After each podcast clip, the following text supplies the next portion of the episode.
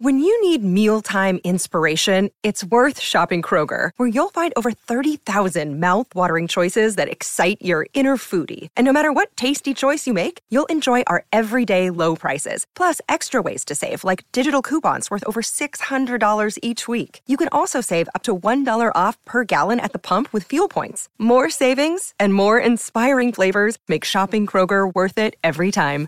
Kroger, fresh for everyone. Fuel restrictions apply.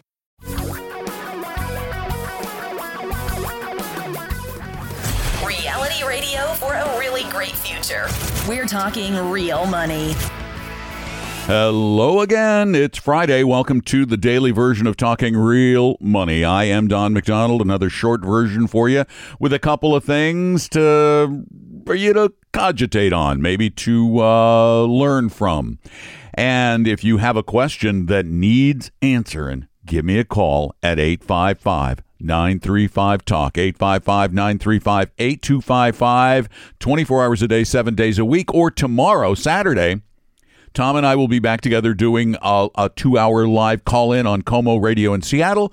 You can call us live from 3 p.m. to 5 p.m. Eastern or noon to 2 Pacific time at that same number. Works everywhere. 855 935 Talk. You can also send your questions in at our website, talkingrealmoney.com, where in addition to asking questions, you can also set up an appointment to talk with one of our advisors for free for a little while if your question is a little more involved or a little more personal or very specific to you and you don't want to do it here. Uh, it is free. There is no obligation and no salesperson will call. We don't sell stuff. Oh, if you want to be a client, cool, that'd be great, but we don't pressure you into doing that. 855 935 8255 is our phone number. Give me a call. I'd love to try and help you deal with money better in, uh, in ways that are actually a little more complicated than most of the money advice you hear on the radio. And I'm referring, yes, in Money Magazine uh, Dave is in. Dave's in the latest issue again. He was in Money in like 2013, and he is uh, he's back in Money here in April of 2019. Uh, you know that Dave Ramsey has like the third largest radio audience in the country, third largest, and it's all about debt. But you know, it really is about more than debt. The debt message is is important debt is bad. Get rid of debt. That's that's his message. But he it's it's how he does it. It really is. I, I I've always believed. As a matter of fact, I think I got my best ratings over the years when I ranted more with more of an evangelical flair. And that's what attracts people to Dave is that it is it's the passion, it's the emotion of the message. Now, in reading through the article, I saw a little glimmer of hope. It was so great. Uh, it was wonderful because I've always said, yeah, you know, Dave's good if he gets you out of debt. Awesome. Um, but Dave's making a lot of money, a lot of money. Dave is worth, I don't know, I think they said in the article about $55 million, which I guess it's not, you know, like Microsoft founder money or anything like that, but it's it's pretty pretty comfortable. Um, but no, in the article, they talked about the 2013 article where the authors of that slammed him for his investing advice, which uh, for which I have slammed him regularly.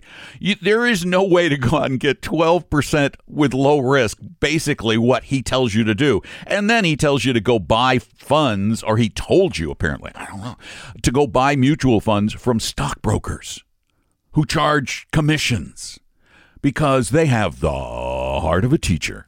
No, they don't. They have the heart of a salesperson, which isn't a terrible thing, but don't make them out to be something special because they pay you money. But the good news, way down in the article, they talk about his uh, terrible financial advice in the past, and I haven't listened to Dave's show in years. I really haven't, except for a couple of times when I've listened to little snippets of it or listened to the podcast. Uh, but they say apparently he's giving less investing advice. Dave, thank you. Thank you, thank you, thank you, thank you for finally seeing the light. Let those of us who have a clue what we're talking about when it comes to investing, who've been doing it for 35 years, who've actually studied it, who actually understand how it works and that it's about it's about diversification, it's about fees, it's about discipline. The same thing you you preach for debt. And it's about avoiding salespeople because they add costs that are difficult to recover. That's the biggest problem with the salespeople. They add a layer of expenses that can take a long time to recover. Yes, registered investment advisors have expenses, and sometimes they're too high. You, you need to find somebody to whom you think the payment is worth the services provided. But the problem with so many of the salespeople, particularly annuity salespeople, but also stockbrokers, or they as they call themselves now, financial advisors, is the the opacity that they bring to their fee structures. It is not something that is discussed right up front, and it should be. That's my issue. Is that a stockbroker needs to say right up front, this fund is going to cost you five and three quarter percent. It's an A share. But over the long run, that five and three quarter percent is going to be a whole lot less than the idiot down the street who's trying to sell you the same fund as a C share. Oh, wait, that idiot's me. Yeah, a lot of them, they, will say, oh, this is a no load fund. Take a look at the expense ratio of the C shares versus the A shares, for example. If somebody's selling you a, uh, a, an indexed annuity or a variable annuity claiming there's no commission, that's just a big fat lie. Even if they're selling you a fixed annuity, there's there's a sales commission associated with most of them, and somebody somewhere has to pay that. In most cases, yes, there are no load annuities. Not many, but there are some. So my issue is transparency. And you know, it's funny when we talk about our company, I, I, will tell you right up front over and over and over again. Our fee per year, 0.9% on the first million dollars. 0.9, then 0.5, then 0.3, I think. Is that right? Yeah, about that. So people should just tell you. Everybody gets paid, right? Your doctor gets paid, your lawyer gets paid. They tell you what you, well, not the doctors, but the lawyers tell you what it costs. Yes, that will be $500 an hour. Okay. Is it worth it? Pay it. Oh, anyway, 855 935 Talk is our phone number. Just glad that Dave's giving less financial advice. Wanted to share that with you. Call me. Is it true? Is he giving, for those of you who listen, is he giving less investing advice? I hope so. Or I hope not.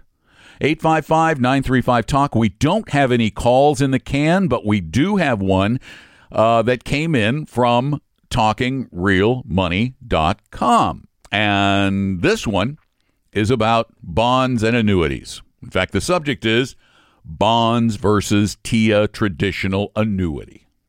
The question Thank you, first. Great podcast. I was considering investing 30% of my portfolio into Vanguard bonds as the fixed part of my investment, but after I looked at it in more detail, or after I looked at it in more detail. Oh, after I, uh, it's a little typo. After I looked in more detail at what TIA traditional offers, I'm now thinking of investing into TIA instead of bonds. TIA is the old teacher's uh, annuity, individual annuity, something association. It's a, it's it's a little different than what it used to be, but what he's talking about is a TIA fixed annuity. So he goes on. Here is my research about bonds versus TIA traditional. Most Vanguard bond funds average returns between 1.49 and 2.56. TIA crediting rate is about 4%. Vanguard money market is about 2.4%, still less than the TIA traditional. I think investing in bonds will be more risky than TIA traditional and less profitable. What do you think? Thanks. Less bonds it depends on the kind of bonds you're getting into. Excuse me. Government bonds are more risky than TIA. Some corporate bonds may be more risky than TIA, but government bonds are less risky than TIA. Let me just read you a little bit from TIA's own disclosure stuff. Okay? the only rate you can count on, it's not the payout rate currently, it's the guaranteed rate. And the guaranteed rate you showed me on the annuity you were referring to was 3%. That's a decent guarantee. But you have to remember that what the insurance industry is able to call a guarantee is really not a guarantee. In fact, they even tell you. They say that in in the the, the, the footnotes. Quote, any guarantees under annuities issued by TIA are subject to TIA's claims paying ability. Claims paying ability is important.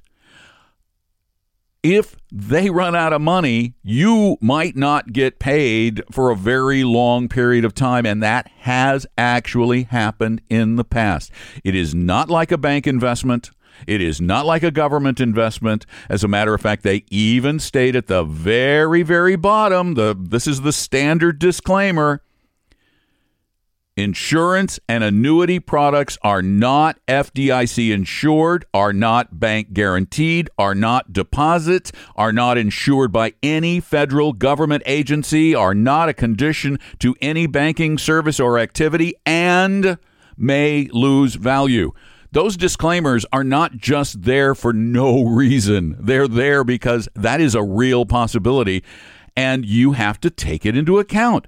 Eh, Higher returns are always, this is an absolute, higher returns are always accompanied by some negative, either lack of liquidity or higher risk. Insurance policies, by their very nature, if they're paying 4%, they're taking more risk than you would take in a government bond portfolio or even a government and corporate bond portfolio because they have to. Think about it. If they're paying you 4%, they have to make quite a bit more than 4%. At least 1% more and probably closer to 2% more. So that means they've got to go out into the marketplace with the same bonds and the and, and securities that are available to you and find a six percent return to make their profit or a five and a half percent return. That means internally they are taking risk that could come back and bite them, which it did uh, executive life in California many years ago. It can happen. Not saying it will, but it can. So anytime, great. If you can get a higher rate and you understand the level of risk, I'm all for it. But if you're going to buy an annuity, please buy it from someone like TIA where there isn't a surrender charge or a uh, a big commission being paid in most cases. There may be a commission, but not big. And again, you know, if they're paying a commission, that money has to come from somewhere. And if you're making four, where are they getting the commissions and their profits? Taking more risk. So it is not lower risk, but it does pay more. And that's going to be the case with almost anything. Always bear that in mind. And that's please, this is a, this is one of the most important messages imparted on this program higher returns no matter what someone tells you. Read the disclosures. The stuff they say in the disclosures is said for a reason to warn you. If it says you may lose value, well, you may lose value. It seems pretty simple. Got a question about your investments? Either call me at 855 935 Talk, 855 935 8255, or send your question in through talkingrealmoney.com. Talkingrealmoney.com. Appreciate you being there. Have a great weekend. If you want to call us live, we're here from 3 to 5 Saturday, 3 to 5 Eastern Time, noon to 2 Pacific, at that same number, 855 935 Talk, 855 935 8255. I'm Don McDonald. Thanks for being there. Talking real money. We hope you realize that the information provided on Talking Real Money is for educational and hopefully enjoyable purposes only. Providing personalized financial planning or investing advice takes time, so please consult with a really good fee only fiduciary investment, tax, or legal advisor. We know a good one. Investing must always involve risk. In other words, you can and probably will lose money at times. Also, as much as you want it, no one can accurately and consistently predict the future. So, past performance doesn't tell you a darn thing about what the future will bring. Unlike many other programs that say something similar, Talking Real Money is not trying to get you to buy or sell any financial products or securities. Instead, the program is provided as a public service by Vestory, a fee-only registered investment advisor. Thanks for listening, and please visit TalkingRealMoney.com for more information and disclosures. That should keep the lawyers happy.